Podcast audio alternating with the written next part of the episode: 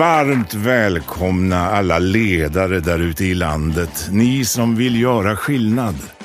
Det här är podden som vill inspirera och ge konkreta tips till hur just du kan bli en vassare chef och ledare. Av och med föreläsaren med över 150 föredrag per år.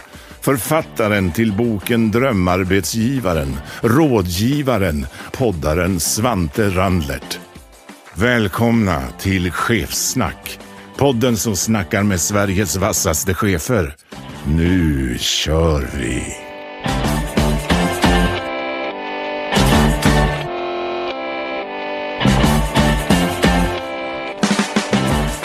Varmt välkommen tillbaka till Ledarskapspodden Chefsnack. Ni som har lyssnat på mig tidigare vet ju att jag uppskattar verkligen erfarenhet och många som har gjort mycket genom åren. Därför är jag otroligt stolt att få välkomna Marie Erling. Varmt välkommen! Tack så hemskt mycket, väldigt glad för att vara här. Ja, eh, erfarenhet, prata om saker som har skett över tid, men också vissa saker som inte är förändrade. För alla pratar om att det går så fort idag. Allting går ju inte eh, så fort och allting är ju inte förändrat, eller hur? Nej, absolut inte. Det är klart att det finns en grund i hur man driver verksamheter och företag och ledarskap och det tror jag vi, vi måste inse. Däremot så förändrar sig omvärlden snabbt och det är det vi ska försöka förhålla oss till. Det där blir... Eh, den här timmen ser jag fram emot. Och för er som sitter och lyssnar just nu som kanske bara Maria Erling, där har jag hört någonting, så tänkte jag jag kör kort i historien. Född 55, har ekonomiexamen från Handelshögskolan i mitten på 70-talet. Eh, har bland annat varit finansanalytiker på fjärde AP-fonden, har varit pressekreterare hos utbildningsministern. Eh, och också varit 20 år på SAS i olika positioner, en häftig resa och varit Sverige-VD för Telia Sonera aktiv just nu i styrelsen Axel Jonsson och Securitas men har ju en gedigen lista på olika styrelser. Alltifrån då just Telia Sonera till Nordea, Oriflame, Schibsted och Listen går jag lång och då har jag inte ens kommit till dina utmärkelser. För utmärkelser, det är inte bara att du har vunnit året, årets Ruterdam en gång utan både 98 och 01 du har varit årets affärskvinna. Du har Hans Majestäts konung i medalj i guld av tolfte storleken fick du 2012 och du har varit den mäktigaste kvinnan inom IT-Sverige och du är ekonomihedersdoktor vid Handelshögskolan. Ja, det är ju häftigt. Man kan ju säga att du har ju gjort lite Maria. Så. Ja det där var en lång lista, det förpliktigar sig känns det som. Man ska leva upp till allt det där men mycket av det är ju bara eh, ja, det är utmärkelser och det är priser och det men, men eh, det man kanske ska säga det är att det ligger också ganska hårt arbete bakom det under många år. Minst sagt, det här med det här jag nämner nu, det är väl konsekvenser? Ja, det kan man ju säga att det är. Um, och sen har man, har man ju haft förmånen att få bli uppmärksammad. Du, eh, från då Handelshögskolan i mitten på 70-talet till dagens datum hösten 2020 när vi spelar in det här. Eh, om jag säger ordet ledarskap, vad blir det för ett ord som kommer upp i huvudet? Ja, jag tror ju på ett ord är väldigt svårt att sammanfatta. Om jag ska sammanfatta det med ett ord så tror jag mycket på ett humanistiskt ledarskap. Eh, låt oss prata om just det idag då. Men innan vi kommer dit så har jag en del i podden som alltid startar med, jag brukar kalla, jag säger några ord en mening. Du avslutar meningen med så få ord som möjligt. Är du redo Marie? Jag ska försöka. Jag har det allra roligast som chef när jag när jag är med människor som jag trivs med och som jag känner att vi, vi kommer framåt. Jag tycker chefer borde göra mer av? Eh, att vara synliga, kommunikativa och eh, vara nära sina medarbetare. Jag tycker chefer borde göra mindre av? Eh, det är svårt tycker jag att svara på. Eh, att oroa sig och eh, att eh, gräva ner sig i saker som inte har gått så bra. Mm. Tänk om vi behöver tänka om. Vad behöver vi tänka om på? man måste ju hela tiden omvärdera sina uppfattningar i förhållande till hur världen förändrar sig. Och, och det kan ju vara både det lilla och det stora. Så att, eh, jag tror att det gäller att tänka om och vara beredd att tänka om hela tiden. I mitt egna ledarskap då så skulle jag behöva utveckla? Ja, det finns oerhört mycket man hela tiden kan utveckla. Eh, det tror jag. Och eh, det är väl fortfarande det här att, eh, att känna sig säker i vad man gör. Jag tror att vi alla ska erkänna att man tänker efter ibland. Gjorde jag rätt nu och blev det, blev det som jag hade tänkt mig och så vidare. Och det tror jag man hela tiden kan utveckla. Det ledarskapsråd jag önskar jag hade fått tidigare är? Eh, våga mera kanske. Mm. Eh. Det ledarskapsråd jag önskar jag aldrig fått är? Var tuff och hård. Det som få vet om mig som ledare är att jag Jag tror att de som har jobbat med mig, de vet att jag är en människa som bryr sig väldigt mycket om andra personer. Och det kanske inte alltid syns utåt för de som inte känner mig. När jag inte tänker på vad jag ska tänka, då tänker jag på? När jag inte tänker på vad jag ska tänka, ja då svävar tankarna till eh, eh till naturupplevelser tror jag faktiskt. Mm. Tänker på segling och skärgården och vackra du, berg och så vidare. Och du som, som tioåring har varit på sommarställe på min fina Reseröd. Då förstår jag naturen där ute. Du, sista frågan om jag skulle beskriva mitt ledarskap utifrån en pryl. Då skulle det vara en... Ja, då är det nog mer någon person eller så, någon mm. figur.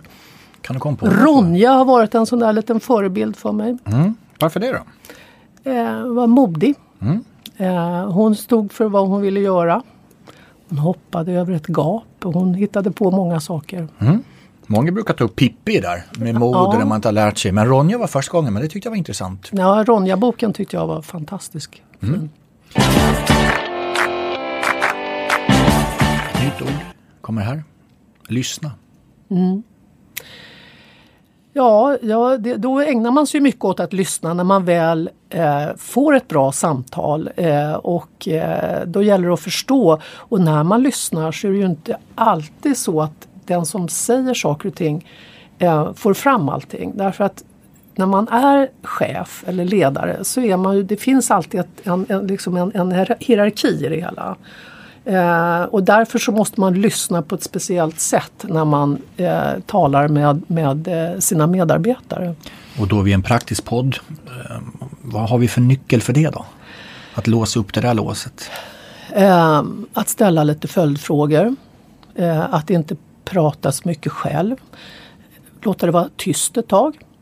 Så att vederbörande hinner tänka efter eh, innan man avslutar samtalet att man liksom kommer överens om vad var det för tre saker vi kom fram till nu? Vilke, hur uppfattar vi det här samtalet? Och, och vad ska, när du går ut genom dörren nu Eh, vad, vad, har du för uppfattning om vad vi kom fram till? Det har jag alltid försökt att eh, liksom, eh, lyssna mig fram till. Och, och visar det sig då att vi har helt olika uppfattningar om vad vi egentligen kom överens om, ja då, då får man ju faktiskt fortsätta för då måste man inse att dialogen måste eh, gå vidare.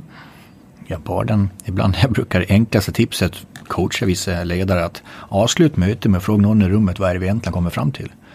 Och de kommer tillbaka till mig, jag tror inte ens de har varit med i det här rummet. Nej, så har det varit många gånger. För att också just när man har väldigt svåra frågor så kan man ju blockera, eh, människor blockerar sig själva.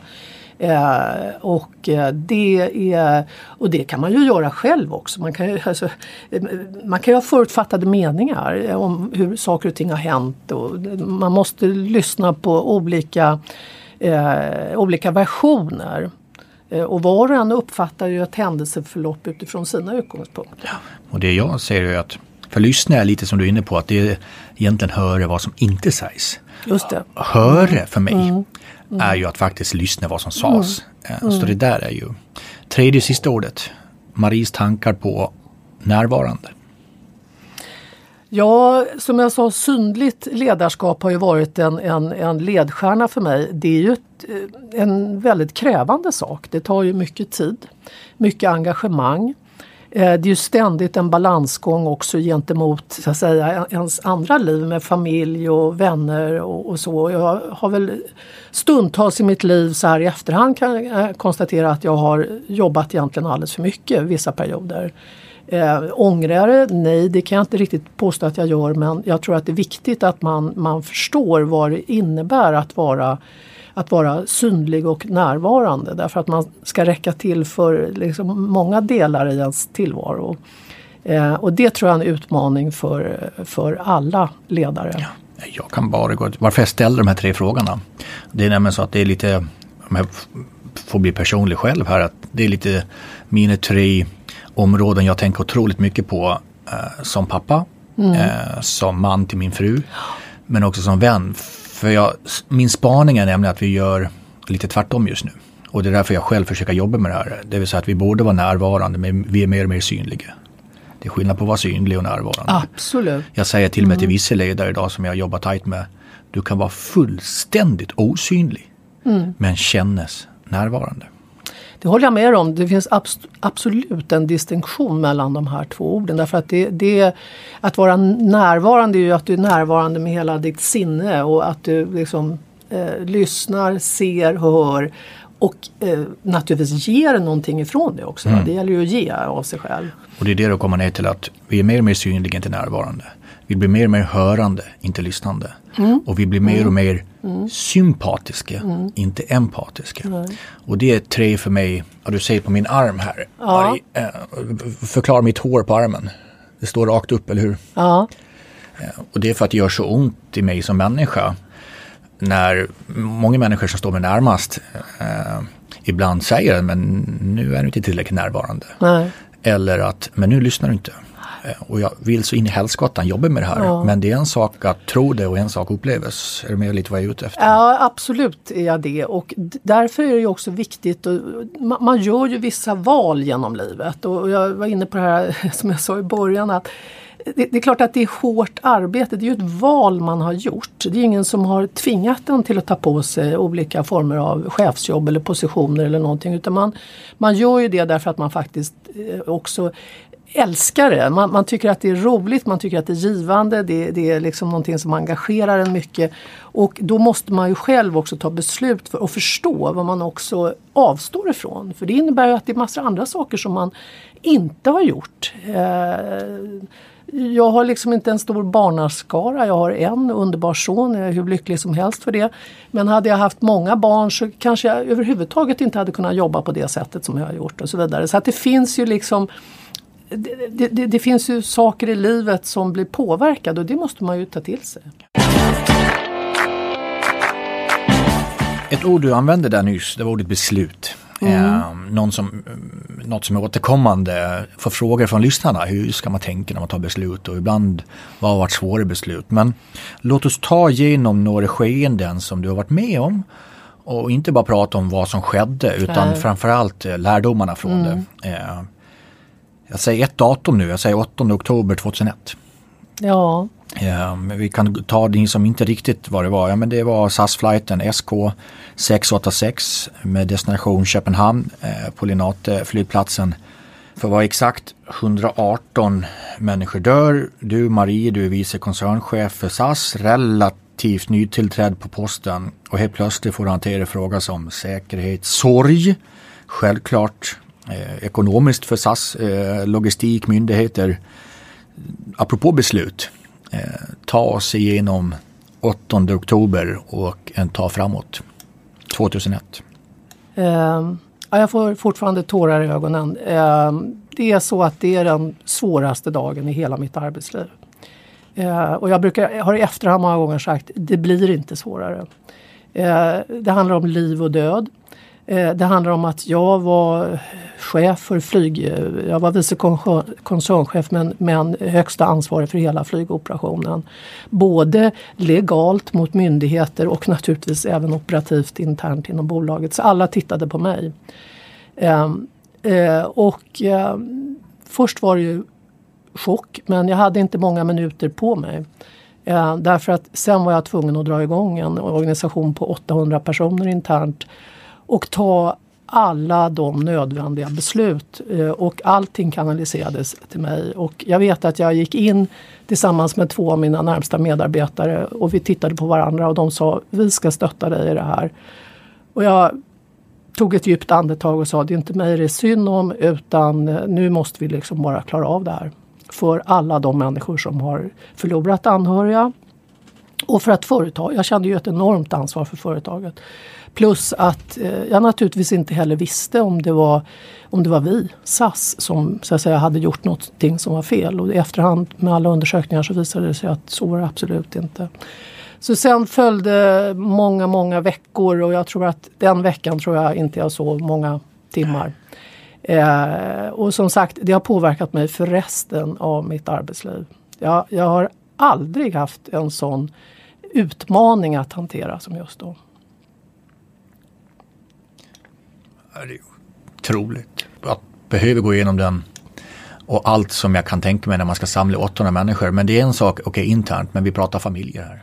Absolut, och, det var, och, och då till slut så måste man bli både rationell Eh, man måste också, eh, jag hade ett fantastiskt team runt omkring mig och de människorna är jag för alltid evigt tacksam till. Vi, vi klarade av det här tillsammans. Jag blev ju symbolen utåt för alltihopa men det var ett enormt lagarbete. Och det var när den här så kallade SAS-andan är som bäst. Eh, och eh, vi tog oss igenom och eh, jag skulle vilja säga att SAS repade sig som företag.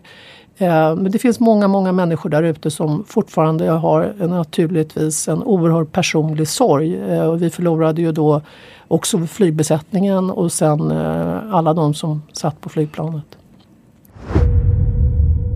Visste du att Michelle Obama, hon har examen från både Princeton och Harvard, men lämnade sin karriär som framgångsrik advokat för att jobba helt med samhällsfrågor, såsom barns övervikt och kvinnors vidareutbildning. Nu har du kanske lärt dig något nytt idag. Vad vill du då lära dig imorgon? Poddens sponsor IOM Business School, de är helt övertygade om att du ständigt måste lära dig nya saker för att kunna ta dig an nya utmaningar. IOM, de har nu utbildningar på högskolenivå och det här, det hjälper dig om du vill ta en ny riktning i din karriär. På iom.se svante så bjuder de på erbjudande och ny kunskap. Världen den har aldrig rört sig snabbare än just nu. Därför är den världsledande advokatbyrån Bird Bird valet för ditt företag när ni behöver en strategisk juridisk partner som kan hjälpa er att navigera rätt i ett föränderligt digitalt landskap.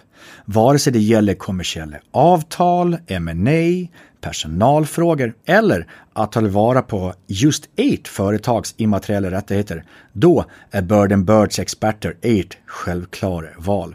Affärerna, ja de stannar ju sällan inom Sveriges gränser och därför står Bird Birds medarbetare redo att hjälpa er driva ert företag framåt på 29 kontor i 20 länder runt om i världen. Vill du veta mer? Då tycker jag att du ska kontakta Bird Bird i Stockholm. Jag vill tacka vår partner Hypergene. För det är så. När omvärlden nu förändras så fort, ja men då är det ju viktigt att snabbt kunna se och förstå den finansiella situationen och lika snabbt anpassa den framåtriktade planeringen. CFOer, ekonomichefer och controllers, jag menar de behöver ju ett enkelt verktyg som gör det enkelt att ta fram reviderade planer och anpassade prognoser. Då kan ju ledningen och beslutsfattare på alla nivåer ges rätt möjlighet att navigera verksamheten framåt. Just det här, ja men det är ju det Hypergene erbjuder. Genom att arbeta med den finansiella planeringen i Hypergenes molnbaserade lösning, ja men då skapar man en flexibilitet. Dessutom kan man använda fler delar av produkten så att den finansiella planeringen hänger ihop med affärsplaneringen, uppföljningen och analys i ett och samma verktyg. Det här det skapar effektivitet och ökar konkurrenskraften. Jag tycker du ska gå in på hypergene.se så får du veta mer. Skyddsdräkten chef som är en roll och, och ledare, apropå medmänsklighet, är ju en relation. Dina tankar genom åren på balansgången mellan det där? I de här svåra lägena? Um, ja, det finns en gräns för hur personlig du kan bli. Därför att om du liksom låter alla de här personliga ödena komma allt för mycket in på dig då ser du ju inte liksom riktigt din, din egen arbetsuppgift i det. Så att jag, jag, vill nog säga att det, det, är en svår balansgång därför att ibland kan det vara så att jag, jag är hemskt ledsen men jag, jag, kan inte ta hand om ditt personliga problem här och nu utan det får vi låta någon annan göra. Jag måste se till att helheten fungerar. Och det kan ju uppfattas som att man inte är medmänsklig, absolut. Men, men där gäller det också att säga från. Och det, det, så är det ju i hela livet att man, man måste förstå vad är konsekvenserna av om jag nu bara fokuserar på en eller två personer istället för att fokusera på helheten. Ja då kanske det inte alls går bra. Så att eh, då måste man våga på ett så bra sätt som möjligt naturligtvis visa det och, och, och, och svara det och, ja, våga säga det. Det där, men det inte vara, för det där hade jag en, enligt mig så var det en jätte fin dialog jag hade med apotekets VD Ann Karlsson. Ja. Just på det där, för det är ju egentligen det beskriver skillnad på empati och sympati. Mm. För båda är ju inkännande men skillnaden är att sympati då tar det över smärtorna. Mm. Så det är egentligen att fokus mer på det ordet du sa för en stund sedan, empati, att mm. inte bli för mm. sympatiska mm. för då går vi ju sönder, eller? Ja men det gör man. Man kan inte ta in över sig alla människors eh, olika former av problem och, och, och det, det, går inte. Därför att, eh, och, och, det skulle jag vilja säga, det har jag sett att det finns eh, det, säga, det, det är ju ett slags drag där många kvinnor lätt kan hamna i det i företag. Där de blir eh, liksom en slags um, ofrivillig kurator, om man ska kalla det för. Uh, och det får man verkligen tänka efter. Ska, ska jag ta på mig den rollen? Oftast så ska jag inte det därför att det finns andra personer som faktiskt är utsedda till att hantera det. Och man ska ju heller inte tro att man kan lösa alla eh, problemställningar för andra människor. För det kan man absolut inte göra. Så att det, det, finns en gräns tycker jag och den gränsen är väldigt viktig att själv försöka sätta och det kan vara oerhört svårt ibland. Vi har pratat mycket om roll och relationer. Ja, och det är viktigt att förstå de här rollerna annars så fungerar inte systemet. Nej. Men jag antar att, för det var ju ett antal människor som blev anklagade för just mutanklagelser. Ja. Och apropå relationer så var det några som till och med du haft som kollegor. Ja det stämmer. Ja, det stämmer. Och några var jag tvungen att meddela att de fick sluta. Och det var lite dit jag ville komma. Ja. den är inte lätt heller, apropå beslut som vi har hållit på. Det var några av mina också svåraste. Oftast är det ju så att när man frågar om vilka är de svåraste besluten man har tagit så handlar det ofta om när det är människor inblandade. Eh, och på Telia är det fortfarande så att det är några av de svåraste besluten jag har tagit. Därför att det var ganska det var hårda konsekvenser eh, men jag, jag, står för det vi gjorde och, eh, men det var väldigt svårt att, att, eh, att ta det beslutet, det var det. Och det blir egentligen en lite konklusion av det vi har pratat om sista tiden att både vi har pratat om på SAS och Telia så väldigt många svåra beslut har ju hamnat på ditt bord. Ja. Och du har pratat lite om tidigt i avsnittet om den inre kompassen. Mm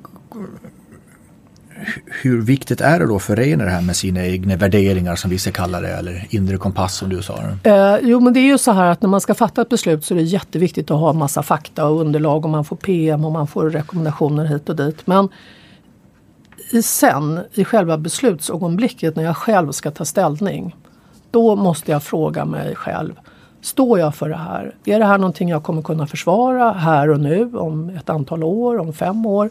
Eh, gör jag rätt och överensstämmer med min, mina egna värderingar? Och det är det jag menar med den inre kompassen. Att I den typen av beslut då, då måste man liksom eh, ta med det i själva beslutsunderlaget. Annars så tror inte jag att det fungerar. Därför att då, det är ju nämligen så att svåra beslut och många där på Telia de här besluten blir ju också kritiserade. Och för att kunna klara den kritiken så måste man ju eh, känna själv att jag är övertygad om att det här var enda möjligheten att göra. Och att kunna argumentera för det. Och det har alltid varit också ett motto för mig. Jag vet att på SAS-tiden så sa jag alltid att du måste för varje beslut du tar så måste du kunna se varje medarbetare och varje kund i ögonen eh, och kunna argumentera för. Och det har också varit liksom en ledstjärna att argumentera för varför jag tog beslutet. Jag måste ha det klart för mig. Men det är också med, om man vågar lita på sin inre kompass och ställer de här frågorna till sig ja. själv det är ju sällan det är svart eller vitt, det är till och med gråzoner. Absolut. Speciellt i de här fallen så var det väldigt svårt. Ja, det var det. Eh, absolut. Och om vi liksom stannar där då, liksom, ja. vi pratar inre kompass och vi pratar gråzon. Mm. Vad händer i ditt, eller vad har hänt i ditt huvud och hjärta och mage kopplat till det här? Det, eh, det, har hänt, det har hänt ganska mycket därför att eh, det, det, är ju inte så att det, det, Många av de här besluten hade man ju ändå lite tid på sig. Det är ju inte som i en total krissituation eh, när någonting händer momentant utan det här var ju liksom en period under flera månader under liksom utredningarna och det växte fram så att säga information och till slut så tar man ställning. Um, och då så gör man ju det också genom att, att naturligtvis eh, resonera med eh, personer nära en som också har eh, en insikt i, i problemställningen. För att det var, nästan omöjligt att, så att säga, rådgöra med andra kloka personer. Dels för att det var sekretessbelagda saker men också för att har man inte liksom hela bilden, har man inte alla detaljer, har man inte liksom det klart för sig ett skeende, då har man väldigt svårt att ge någon annan människa råd vad som är rätt eller fel. Eh, så att eh, jag hade ju också väldigt många legala rådgivare under de här åren. Jag har aldrig sett så många jurister i hela mitt liv tror jag som under min tid på Telia. Alltså det här digitala steget är ju helt fantastiskt. Eh, och, och, för mig som har jobbat mycket med teknikfrågor under, under hela min karriär, jag tycker det är underbart att se hur liksom det digitala ehm, eh, klivet här framåt, att, att nu, nu, får vi en skjuts och det ska vi vara tacksamma för. Det är någonting positivt som har kommit ut av det här. För teknik kan hjälpa oss att lösa massor av problem, eh, att bli bättre på det vi ska vara bättre på och vi som människor kan så att säga, koncentrera oss på det som vi är bra på. Eh, så, så, det tycker jag är positivt. Men jag tror också att vi kommer att eh, bli mycket mer uppluckrade i vårt sätt att arbeta. Ehm, Eh, det här med 9 till 5 jobb, att man är inne måndag till fredag. Alltså hela, hela det här systemen, hur, hur eh, det är uppbyggt. Jag tror att det kommer ändras väldigt mycket framöver. Eh, man, man, kommer, och det kommer ju få praktiska konsekvenser. Allt hur vi sitter och hur tider är och hur ens privatliv och ens arbetsliv kanske kommer bli ännu mera svårt att hålla isär. Jag tror att det kanske också kommer vara svårare att vara ledare. Det kommer vara, eh, jag tror att många ledare kommer behöva lite mm, utvecklingshjälp nu därför att eh, man möter nya former av frågeställningar och nya krav. Och hur ska man känna sig nära människor som man inte träffar varje dag? Jag har ju varit ledare under den här perioden när man har fått se sina medarbetare väldigt mycket, i alla fall de närmsta medarbetarna. Men nu är det ju många som kanske inte har träffat varandra fysiskt på månader. Hur gör man då för att upprätthålla en sån kontakt? Och jag tror att, att, ehm, jag tror att resandet kommer komma tillbaka. Jag tror att vi, vi, vi människor är helt enkelt skapade för att ha kontakt med varandra. Så jag tror man kommer hitta så att säga, sätt att göra det. Men, men kanske inte lika kontinuerligt. Som, och på som nya det. sätt kanske? Och på nya sätt. För det som jag tycker är intressant, är ju, vi har pratat lite om oro tidigt i avsnittet ja. och motsats till oro är trygghet. Ja. Trygghet har i många år varit ganska tydliga gränser att då är man trygg på att det här är en gräns. Men dit vi går åt nu, det du beskriver, det är ganska gränslöst. Och då är det ju en X-faktor vi bör fundera på, att hur skapar vi trygghet i gränslöshet? Ja, och det är riktigt och, och, och dessutom måste man ju förstå. Jag har så att säga, försökt um, de senaste åren förstå mer och mer vad, vad leder hela det här eh, AI-utvecklingen och så vidare. Alltså det blir, vi måste också ha respekt för att det finns många människor som är rädda för den här typen av utveckling. Därför att man förstår inte riktigt hur jag ska förhålla mig i en sån här värld. Ehm, så att det är också en ledaruppgift att ha ändå sätta vissa ramar och man måste ha väldigt klara mål om man ska klara att jobba på det här sättet. Vi måste ha en gemensam målbild. Vi ska gå dit om ett halvår eller ett år eller vad det nu är för någonting.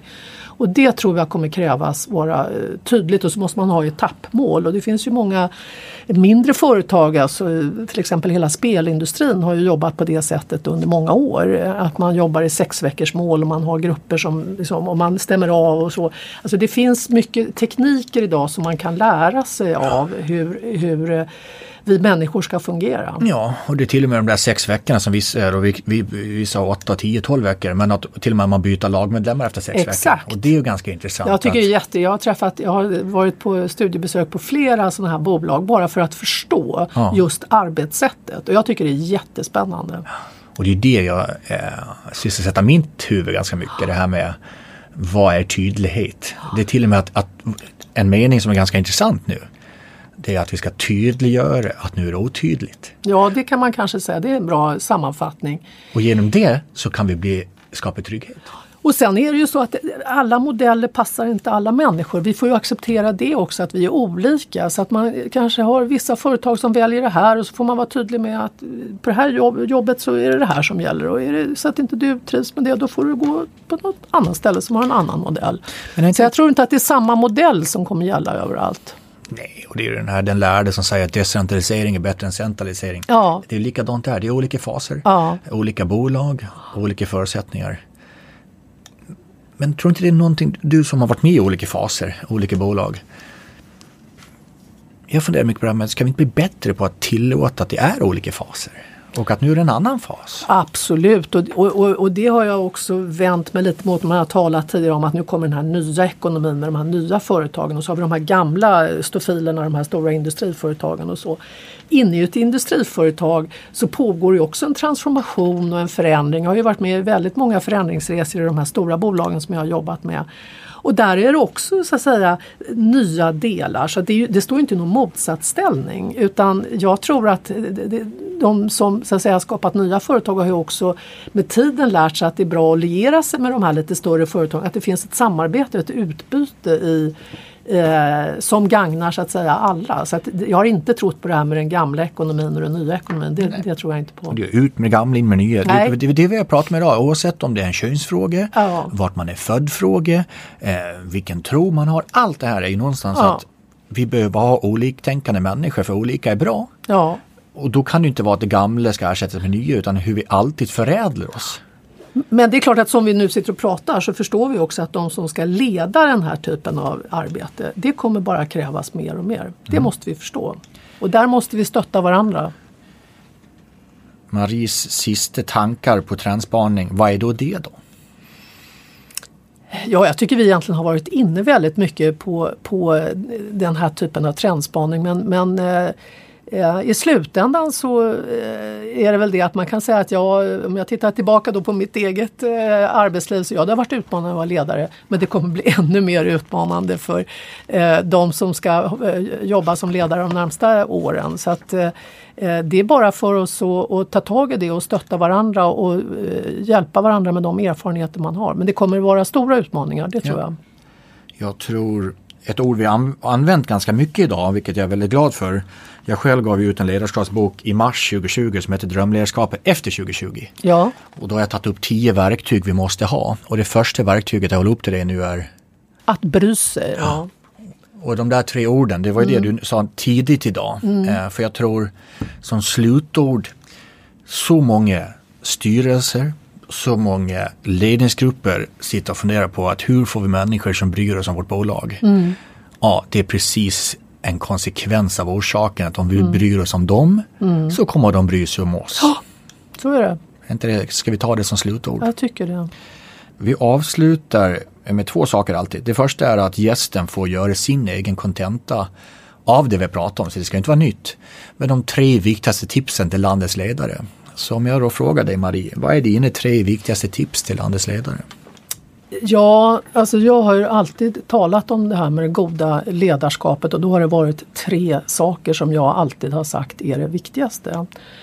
Eh, och det är faktiskt det här med att använda sin inre kompass som jag har talat om väldigt mycket. Det är jätteviktigt. Det andra det är någonting som är själva essensen i en ledare. Det är att man måste vara drivande, man måste vara målinriktad, man måste vilja eh, nå sina resultat och det måste man visa. Annars så går det inte. Så du måste ha ett driv i det. Och det tredje är att bry sig om människor. Så att det är mina, har alltid varit mina tre råd och det som jag har kallat för det jag letar efter när jag letar efter gott ledarskap. Kompass, driv och att bry sig. Jag har ett litet nytt ord jag försöker få in i Svenska Akademins ordlista. För utomlands pratar vi mycket om caring. Mm. Uh, tycker inte riktigt finns något riktigt bra Nej, caring är ett mycket bättre ord. Ja, ja, men på svenska har jag det bryende. Bryende, ja kanske. Mm. Vi behöver bli mer mm. bryende. Mm. Bryr vi oss om mm. människor så kommer de bry sig om oss. Ja. Du Marie, eh, absolut sista frågan. Vi är så att nämligen att vi, vi gillar att avsluta med lite energi, lite toner. Mm. Eh, om du får önska en låt, den kan symbolisera dig eller som ledare eller bara att du gillar låten. Så ska jag snart fråga vilken låt vi ska rulla ut till. Jag vill i det varmaste tacka de partners vi har för det är ni som möjliggör att vi kan göra just det här. Jag vill tacka Bird and Bird, Hypergene och EOM Business School. För jag vill också tacka eh, mitt lag som är med och gör det här, för utan er så är det inte möjligt. Det är producenten Brian van der Brink, det är redaktören Fredrik Emdin och researchen Sara Palmqvist och de fantastiska människorna på Hotel at Six i Stockholm. På de sociala medierna, apropå digitalt och kommunikation, Instagram och LinkedIn, där är vi. Skriv gärna vad ni tycker, vad ni tänker och eventuella frågor så ska vi försöka svara på dem så gott vi kan. Då är frågan, vilka toner rullar vi ut till Marie? Ja, jag har haft en låt som under lång tid jag har lyssnat på ibland när jag har tyckt att det varit kanske lite motigt eller så. Därför att det har givit mig energi. Eh, det är en låt med Sarah Dawn Finer, Moving On. Eh, för mig är det en symbol för att eh, stå för det man gör, ha mod och sen är det en jäkla energi i den låten och sen så sjunger hon helt underbart. Så det är den låten som jag har haft lite som en um, symbol för mitt eget uh, ledarskap. En härlig och fin låt. Jag tycker också kan en låt som symboliserar allt du gjort. För är någonting du alltid har varit så du moving on till nästa steg och har gjort en med bravur. Och ni som har lyssnat på podden, ni vet att vi moving on till nästa avsnitt nästa vecka. Men innan vi kommer till nästa vecka så ta lite reflektionsstund. Vad är det vi har pratat om idag? Eh, kanske ta den där så kallade nya dagboken och fundera på vad har du gjort rätt den här veckan och vad kan bli bättre? För det är så vi faktiskt moving on. Stort tack för att du kom Marie. Tack för att jag fick vara med. I'm moving on